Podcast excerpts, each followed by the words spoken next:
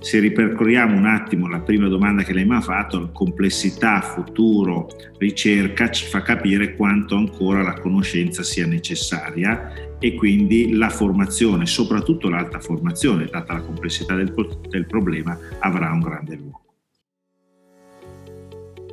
Vi presentiamo Istruzione Italia con ospite, una serie speciale del nostro podcast dove approfondiamo i temi più caldi dell'istruzione universitaria con i professionisti del settore.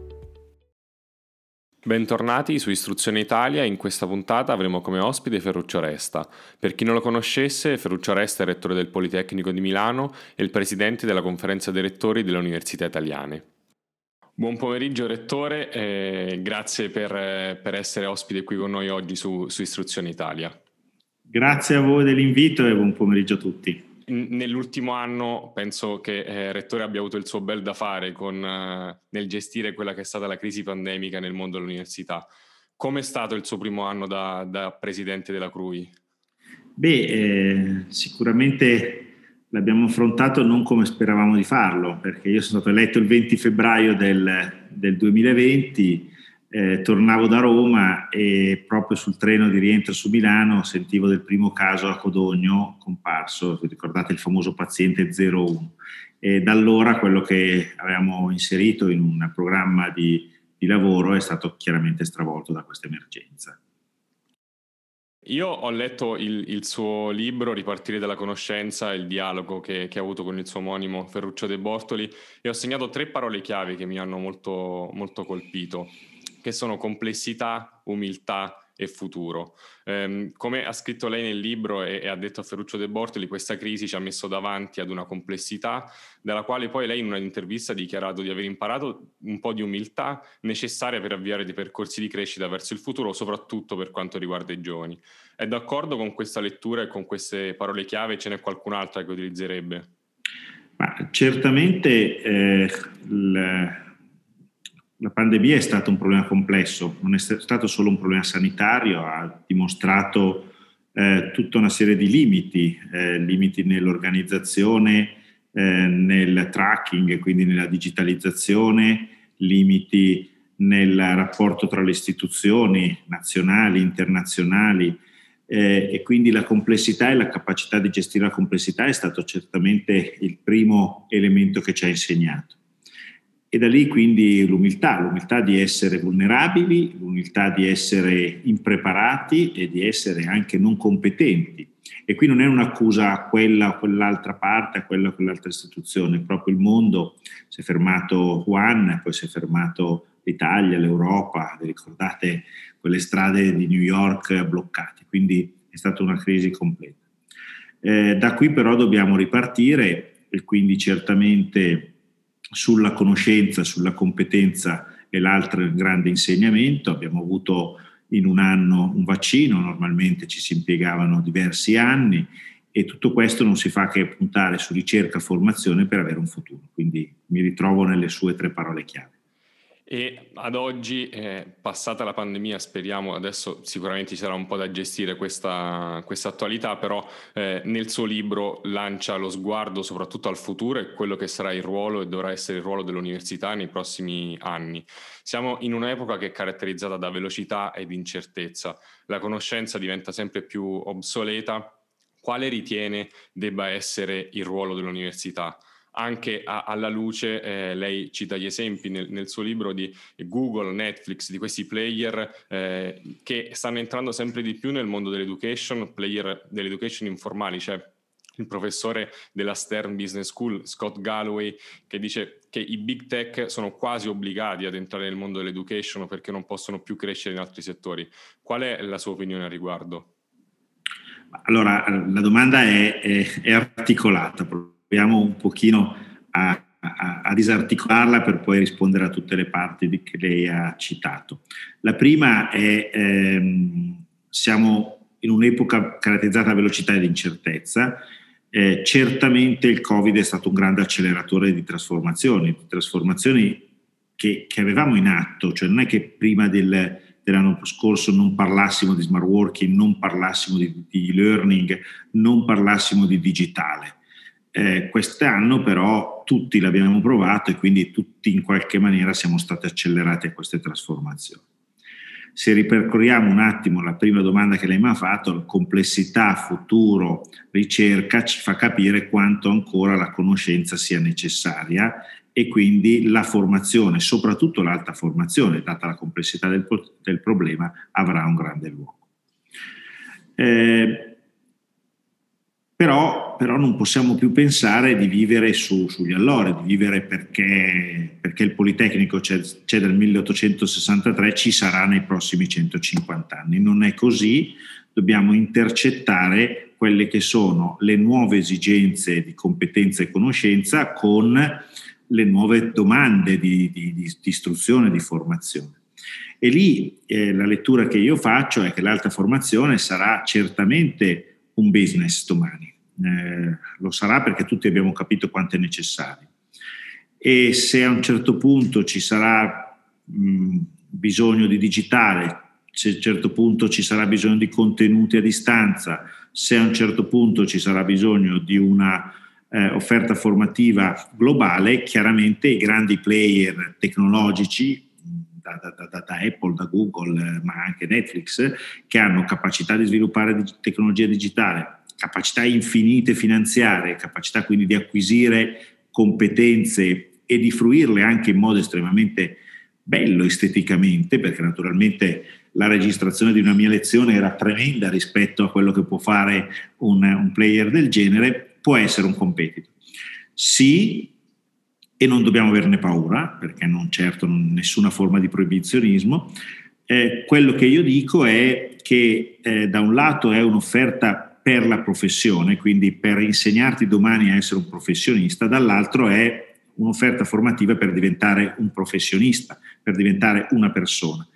Allora io credo che l'università deve ritrovare questo ruolo, cioè riportare le persone a relazionarsi, riportarle intorno a un progetto, intorno a un confronto. Quando iniziano i ragazzi non sono pronti per fare una pillola di digitale e poi andare sul, sul mondo delle professioni io credo che l'università deve continuare a lavorare sul lungo periodo, quindi a formare personalmente prima che professionalmente le persone e le academy piuttosto che l'alta formazione anche digitale può dare e può avere un ruolo per fare dei, delle, delle professionalità specifiche, meno durature nel tempo.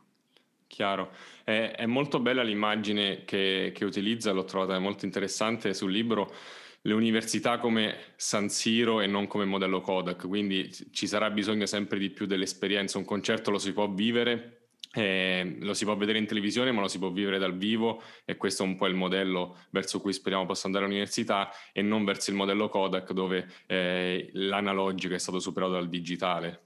Sì, io facevo, tutti chiedono come, come sarà l'università del domani, come sarà l'aula del domani. Allora in un in una prima intervista ancora di qualche anno fa avevo fatto questo paragone, nel senso che eh, una partita di calcio o un concerto, un concerto a San Siro, il concerto forse l'ultimo sono andato a vedere Bruce Springsteen a San Siro, si poteva assolutamente fruire seduti dalla propria poltrona. Eppure siamo andati là, eravamo in tanti, qualcuno era sul prato, eravamo sul prato, per viverlo, per dire quell'io c'ero, per dire quell'emozione, quella relazione fatta da godere in quel momento di relazioni insieme alle persone con cui andavamo e le persone che poi non conoscevi che erano lì.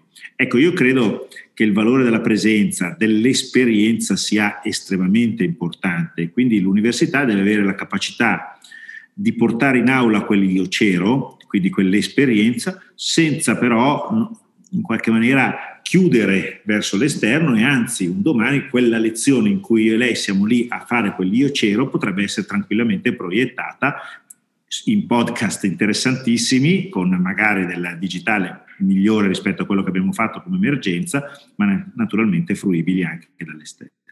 Questa è la visione. E questo diciamo è dal punto di vista dell'offerta, quindi cosa le università possono fare per rispondere alle, alle sfide del futuro. Guardando un attimo al lato della domanda, quindi eh, gli studenti e futuri studenti che si approcciano e si approcceranno sempre di più al mondo dell'università. Noi come Talents Venture mh, ad inizio anno abbiamo mh, guardato i dati dell'Istat e abbiamo visto che nel prossimo ventennio avremmo circa un milione e mezzo di 19 anni in meno rispetto al ventennio precedente. Quindi la crisi demografica, ne siamo a conoscenza, eh, si ridurrà il bacino uh, di, di, riferimento degli Atenei. Su allora, che base, su che base eh, in Italia, in Europa? In, in, Italia, in Italia. In Italia. In Italia. quindi eh, sono le proiezioni Istat sulla base dei nati che ci sono stati, quindi in realtà il 19enne del 2040 lo sì. conosciamo già perché è già nato. Quindi sulla base di questo si riduce sicuramente il, il bacino di riferimento, però ci sono una serie di leve, aumentare i tassi di passaggio dalle scuole superiori, attrarre persone più grandi in una prospettiva di lifelong learning, attrarre studenti internazionali. Quali pensa um, possono essere le priorità rispetto a queste tre, tre soluzioni magari se ne immagina anche delle altre? Allora, innanzitutto c'è un tema di natalità che non c'entra con la sopravvivenza dell'università, nel senso che c'è un problema di sistema paese, cioè eh, ci possiamo permettere 1.600.000 giovani in meno? Questa è la prima domanda, ma non tanto perché se, se sono in meno abbiamo meno tasse universitarie quindi tre università chiuderanno, non è quello il tema. Il tema vero è eh, la, la, capacità di avere il, capa- il capitale umano per, per, portare avanti un paese, le imprese, le istituzioni. Quindi questo secondo me è certamente una politica che dobbiamo fare. Lato invece eh, formazione, io credo che per quello l'ho interrotta, che eh, la mobilità delle persone sarà eh, estremamente eh, attiva, eh, soprattutto sui giovani, lo vediamo anche adesso, lo vediamo appena i giovani possono, vogliono muoversi, saranno i primi a rimuoversi a livello internazionale, a, a rifrequentare il turismo, a, ri, a, a, rifrequentare le piazze, lo vediamo tutte le volte che una regione passa da rossa a gialla.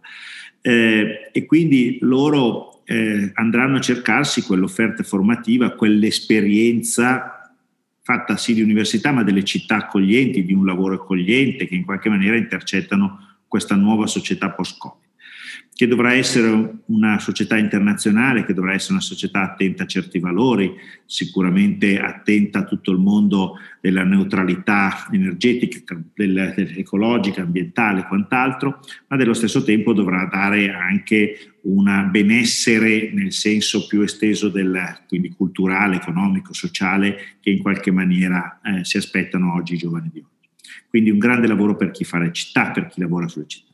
Lato università, eh, ci sarà da fare questa operazione, cioè di rendere standard internazionali, standard di alta qualità e questo permetterà l'attrattività. L'attrattività eh, è un, è un qualche cosa che uno pensa sempre dall'estero all'Italia, no, l'attrattività è anche da Milano a Milano per fare in modo che qui si fermino, che vengano da tutta Italia, che vengano da tutto il mondo.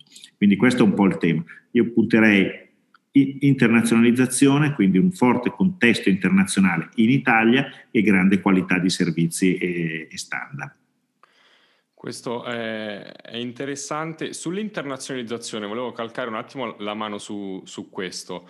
Ehm, è molto interessante anche qui il concetto che non c'è nulla di male se i ragazzi italiani vanno all'estero a studiare, a specializzarsi, eh, la sfida piuttosto è attrarre studenti da altri paesi nel venire eh, in Italia, al Politecnico, in altre università ad intraprendere il loro percorso di studi.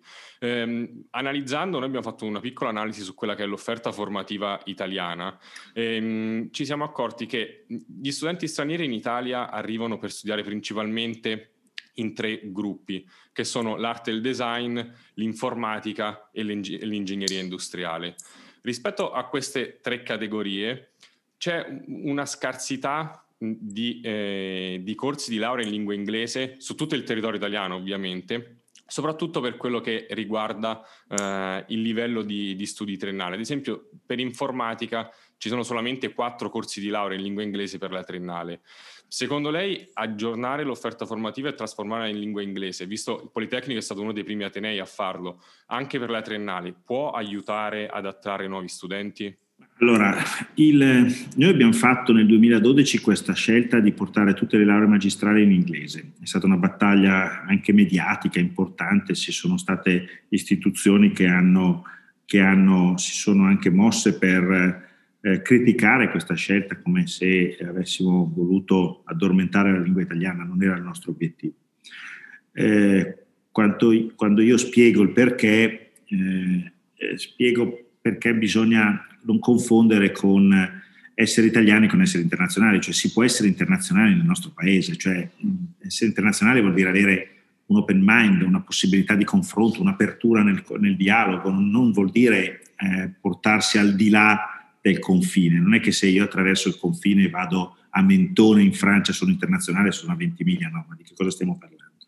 Allora, essere internazionale vuol dire avere un contesto internazionale e quindi la lingua inglese era lo strumento per fare in modo che la nostra cultura fosse fruibile anche a degli studenti che venivano dal resto del mondo e dall'altro canto chi magari non può permettersi di fare una laurea triennale qui e andare all'estero a fare una grande laurea in giro per il mondo con delle tasse molto importanti, trovarla in Italia una laurea internazionale che gli permettesse di avere gli stessi strumenti di partenza, poi ognuno chiaramente deve il merito a, farà la, la, la, il resto. Questo era l'obiettivo che noi avevamo, creare un contesto internazionale qui. E credo che molte università dopo di noi eh, abbiano oggi siano andate in questa direzione. Ci sono università che hanno trasformato tantissimi corsi in inglese proprio per intercettare questo tipo di richiesta, dai locali, quindi dai territoriali, sia all'attrazione. Il passaggio successivo le dice sul, eh, sulle triennali. Eh, qui bisogna capire un attimo qual è il modello della tua università. Cioè in questo momento, allora, noi dicevamo, cioè, leggevamo una mobilità molto elevata su, tra la tra il bachelor e il master of science a livello internazionale e anche in uscita, quindi molti ragazzi italiani preferiscono fare la prima laurea triennale qui e poi muoversi sulla magistrale e quindi vedevamo il 3 più 2 come un elemento che il 3 più 2 è, questa, è la riforma che in qualche maniera abbiamo avuto che ha separato la laurea quinquennale in due, in due, in due parti. Eh, certamente oggi si può fare una riflessione mettendo anche sulle lauree triennali un'offerta formativa in inglese. Io probabilmente da questo punto di vista noi stiamo partendo con alcune lauree in italiano, in inglese, scusate, sul livello triennale. Credo che ehm, può, può, può aiutare ancora un passaggio ulteriore, almeno su alcune discipline. Credo che su altre discipline probabilmente l'offerta formativa deve, deve, predisporre delle professionalità locali che quindi hanno bisogno la, ancora della lingua italiana. Chiaro. E un ultimo punto su, sulla domanda di, di istruzione, eh, anche questo prendendo spunto da, dalla sua conversazione con De Bortoli, come si può fare a convincere, quali sono gli elementi su cui puntare eh, nel convincere i ragazzi ad iscriversi nei prossimi anni al Politecnico di Milano, arrivare a Milano e pagare un affitto piuttosto che invece rimanere da casa e non so, prendersi una laurea a Cambridge, ad Oxford in un'università americana? Perché questa immagino sia una delle sfide più importanti.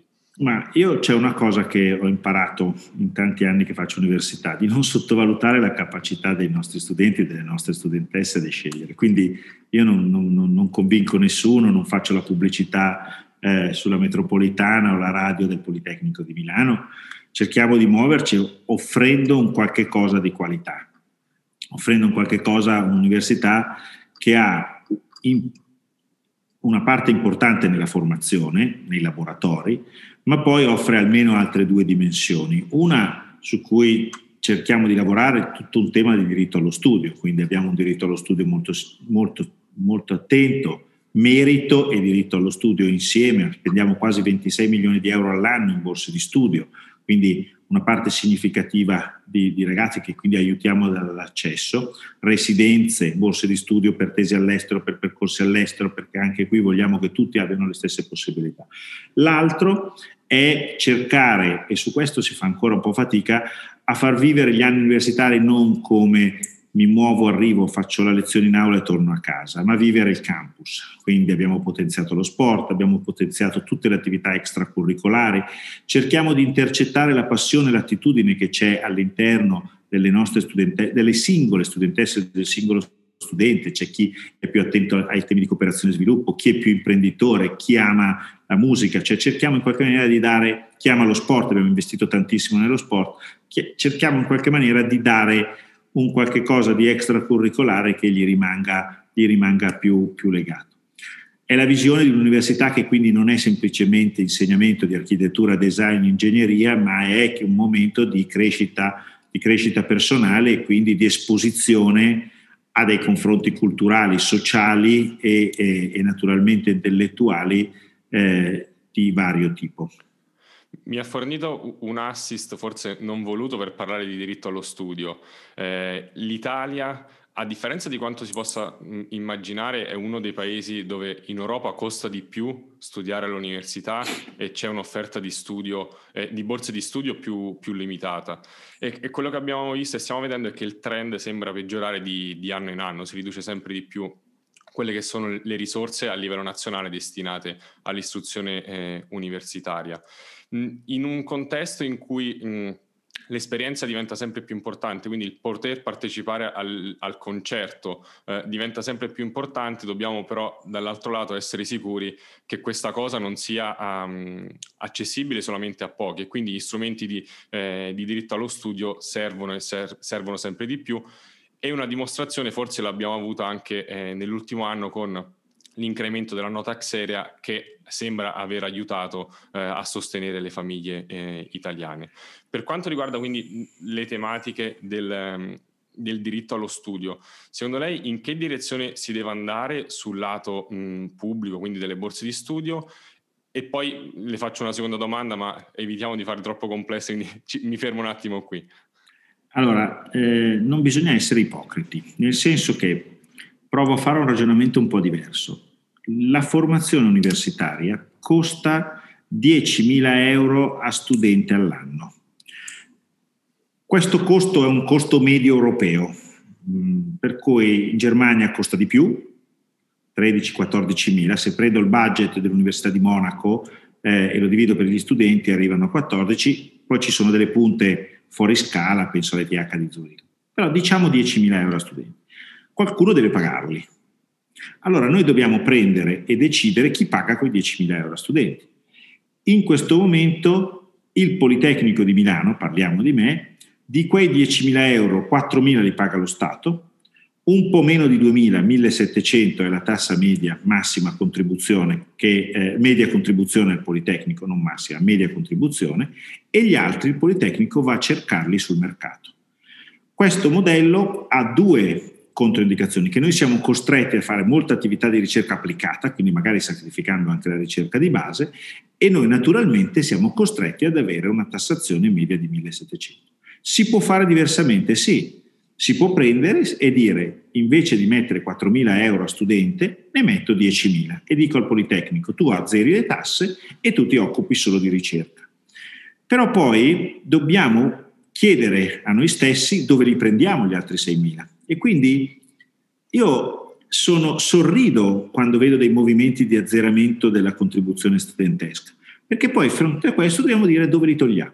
Li togliamo dalla, dalla sanità, li togliamo dalle, dalle infrastrutture, togli- e questo è un, un problema di politica, di scelte politiche a livello centrale. La Germania ha sostanzialmente un modello a tasse nulle, eh, pagate centralmente per, tramite dei land, modelli anglosassoni invece hanno delle fee molto più elevate. Quindi è un, è un problema di modello e basta.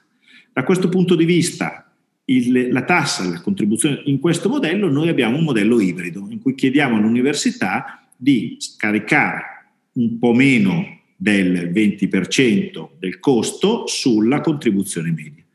Se questo è il modello, dobbiamo proteggere le fasce più deboli. Quindi dobbiamo lavorare molto sulle fasce più social, diciamo, economiche, non, non, non, culturalmente più deboli, da un punto di vista sociale e economico. Quindi ben venga la no tax area, ben venga la protezione, però anche qui cerchiamo di non essere ipocriti, perché se riesco a proteggere le fasce basse, non devo limitare le fasce alte, perché sennò arrivo al paradosso che se tu mi limiti la contribuzione io la abbasso alle fasce alte di reddito, perché tanto le, quelle basse non pagano già niente. Quindi cerchiamo di essere coerenti con questo. Quindi da questo punto di vista il nostro modello prevede che un po' si scarichi, quindi proteggiamo le fasce alte e togliamo i limiti alle contribuzioni. Scusate, proteggiamo le fasce basse. Chiaro. Eh, per quanto riguarda eh, le contribuzioni, quindi a questo punto che rimangono in capo ai ragazzi e, e alle famiglie, uno degli strumenti che possono utilizzare eh, le famiglie nel caso in cui non si abbiano i risparmi o, o non se ne vogliono utilizzare tutti, è quello della finanza per istruzione, cioè il, lo strumento del prestito d'onore. Uno strumento che però in Italia non si è mai sviluppato del tutto e che all'estero ha, ha diciamo, è stato dibattuto. Lei mh, che idea si è fatto su questo strumento e perché secondo lei eh, non si è sviluppato in Italia? Si, mh, di, quando si parla di questo argomento si ripete spesso dell'avversione al debito delle famiglie italiane. Lei che idea si è fatto? Ci sono state una serie di fattori. Certamente eh, la famiglia italiana è una famiglia che ha un'avversione al debito maggiore rispetto ad altri, ad altri popoli che hanno, ad altre nazioni e questo ha dei benefici e, e ha dei punti di forza e dei punti di debolezza, no? nel senso che ogni tanto ci rinfacciano l'Europa di avere un, un, reddito nascosto sostanzialmente dallo stato patrimoniale delle famiglie, anche, anche semplicemente nella singola abitazione. Eh, quindi da questo punto di vista, naturalmente questa propensione al debito, se eh, poi eh, questa avversione al debito, se poi si traduce nel non far studiare le persone, è invece molto miope.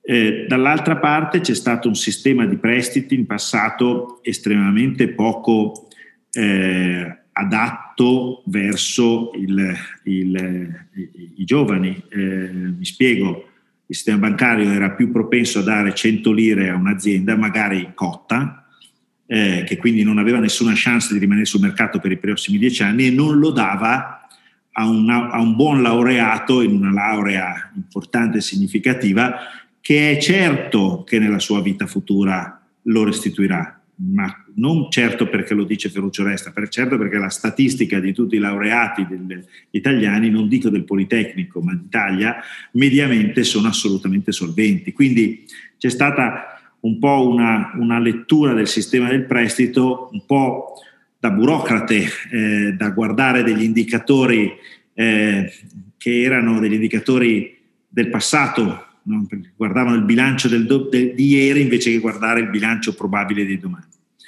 Sta un po' cambiando, quindi ci sono effettivamente sia iniziative interessanti del sistema bancario, sia una propensione un po' di più verso, verso il, il, prestito d'onore che mi sembra un qualche cosa anche di interessante. La, la, vera sfida è fare dei prestiti d'onore a rischio, cioè se chiaramente se cominciamo a fare dei prestiti d'onore in cui qualcuno deve garantire il prestito, che si chiami famiglia o che si chiami università, la famiglia allora a questo punto lo garantisce lei, l'università, soprattutto pubblica, va bene, pensiamoci, dobbiamo cambiare un po' la regolamentazione dei soldi pubblici, nel senso che io non posso garantire un prestito a lei sul soldo pubblico, sarebbe visto come una difficoltà. Giustamente. Su, questo modello eh, noi stiamo studiando da tempo uno strumento che fu ipotizzato uh, all'epoca da Milton Friedman e chiamato in, nel, nel, termine anglosassone eh, income share agreement, noi l'abbiamo tradotto in italiano in una sorta di reddito di istruzione, dove la logica è proprio questa qui, cercare di spostare il rischio dell'investimento in istruzione non solo in capo alle famiglie e ai ragazzi, ma dividerlo tra una serie di stakeholder, quindi eh, le università, mh, lo Stato, eh, investitori terzi e così via, dove la logica di fondo è quella di dare delle risorse ai, ai ragazzi per farli studiare o magari non chiedergli di pagare la retta e richiedere di rimborsare solo se trovano un lavoro e in base a quanto vanno a guadagnare. Quindi in una logica che però è diversa dal prestito che richiede una rata da, da, da rimborsare a prescindere dalla situazione occupazionale. Mm, lei su questi strumenti eh, che idea ha e se, secondo lei quali sono gli aspetti positivi o magari quelli di, di attenzione? Io sono estremamente positivo su, questi, su tutti questi strumenti, senza, senza quasi né se né ma, obiettivamente. Eh, in, un mom- in un momento in cui paradossalmente non si sa dove mettere i soldi perché eh, su, su, quali industrie rimarranno sul mercato, la, la, stabilità della finanza e via dicendo, credo che si sia un investimento certo, certo è un neolaureato dal Politecnico di Milano. Eh, dopodiché eh, noi siamo titubanti perché non ci fidiamo di lui, non ci fidiamo della sua onestà, perché questo è il tema vero. Eh? Eh, non è un problema della solvibilità della persona, che è solvibile certamente, non ci fidiamo dell'onestà. Quindi credo che si debba un pochino più tornare a capire che cosa vuol dire pubblica, cosa comune, senso comune e avere un po' più di fiducia delle persone, perché questa assenza di fiducia delle persone ci ha portato verso, veramente verso uno scetticismo reciproco. Poi che ci sia qualche disonesto in giro non c'è dubbio, però eh, credo che la gran parte delle scelte che abbiamo fatto siano state più per scetticismo e mancanza di fiducia delle persone, quindi una burocrazia molto molto stretta, una legislazione molto contorta perché dovevo beccare il disonesto, ecco io forse cambierei il punto di vista dicendo lasciamo liberi di lavorare in maniera serena gli onesti, poi se c'è qualche disonesto pazienza. È l'immagine, una volta ci hanno detto di provare ad uccidere una zanzara con un bazooka, eh, forse è, è, un po' eh, questo il, il, concetto. E poi questi strumenti dove sono stati implementati hanno visto anche la possibilità di continuare ad avere una relazione tra l'alma mater, l'università e il laureato, quindi qua, anche quando si era estinta l'obbligazione, perché io ti chiedo di rimborsare il 5% in 5 anni, per fare un esempio, superati quei 5 anni magari io condividerò un 1% per altri 10 anni e, e ridarò delle risorse alla, alla, mia università, quindi è anche un'idea per poter eh, continuare a, a, tenere una relazione con il laureato.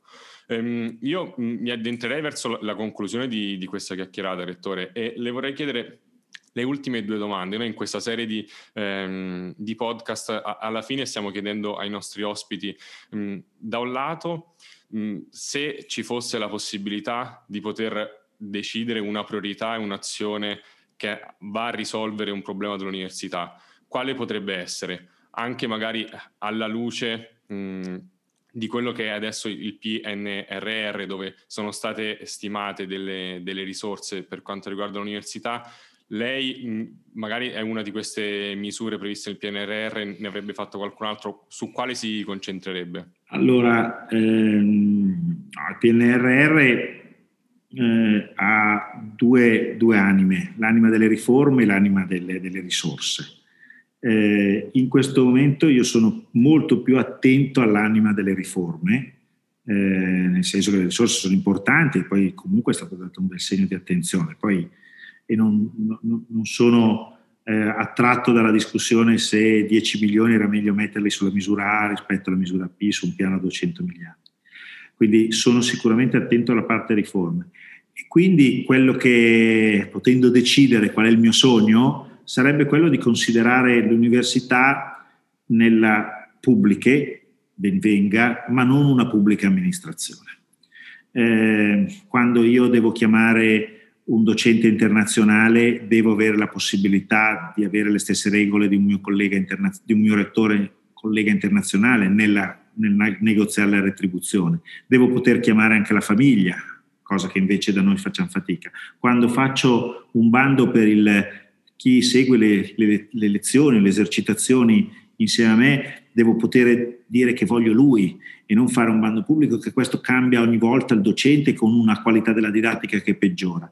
Quando devo comprare un microscopio per un fondo europeo devo comprarlo il primo giorno perché almeno il piano di ammortamento me lo ricopro tutto il periodo, mentre invece questi bandi mi, per, mi costringono a impiegarci sei mesi a farlo e quindi quei sei mesi non sono rendicontati. Cioè cerchiamo di, di fare in modo di capire che l'università è un sistema che fa alta formazione e ricerca, quindi è sì un sistema pubblico, ma è una pubblica amministrazione un po' diversa dalle altre e cerchiamo di avere, usarla come strumento per digitalizzare e rendere più semplice la pubblica amministrazione. Poi potrà essere un bel progetto pilota per rendere tutte le pubbliche amministrazioni più semplici aprirà le strade per, per, tante altre cose. E l'ultima domanda invece, anche perché ci sta ascoltando, ci sono anche dei, eh, dei ragazzi, dei giovani professionisti, ma stessi suoi colleghi, magari eh, docenti. Abbiamo, siamo partiti nel dire che il mondo cambia uh, molto velocemente, c'è molta incertezza e c'è un'obsolescenza delle, delle conoscenze. Se dovesse nominare una competenza di qualsiasi tipo, soft, hard, diffusione, trasversale, settoriale, abbiamo tutti i termini ormai, quale, mh, quale sarebbe quella competenza che ognuno di, no, di noi dovrebbe eh, allenarsi per, per svilupparla? No, io non rispondo, mi avvalgo alla facoltà di non rispondere per due motivi. La prima è perché eh, se, se, ne dico una scontento gli altri, quindi sono tutte figlie mie. Eh, la seconda è perché immagino un, veramente un mondo tremendo se tutti avessimo la stessa competenza, se non ci fosse la diversità. Quello che invece rispondo è non il cosa ma il come, quindi non è necessario avere quella competenza rispetto all'altra, dobbiamo però capire ed allenarsi, come, come lei diceva, ad avere una formazione continua, cioè il concetto che la nostra vita è divisa in due, in due grandi mondi, studiamo fino a 23, 24, 25 anni e poi mettiamo in pratica eh, quello che abbiamo studiato, è un concetto obsoleto.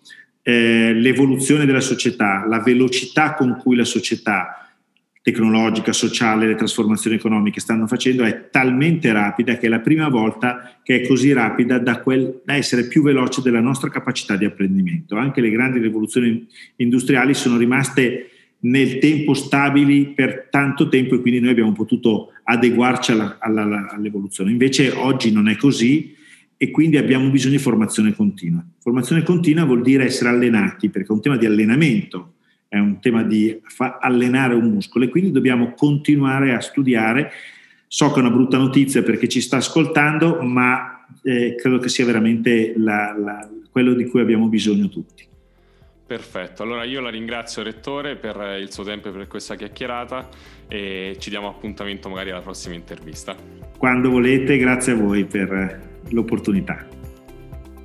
Grazie per aver ascoltato questa puntata. Per conoscere e sviluppare le competenze di cui avrai bisogno nel futuro mercato del lavoro, dai un'occhiata a FID, un'iniziativa di Dedecco Group e Microsoft Italia, che ti aiuta a capire se hai le giuste competenze per svolgere il lavoro che vorresti e se non le hai ti aiuta a svilupparle.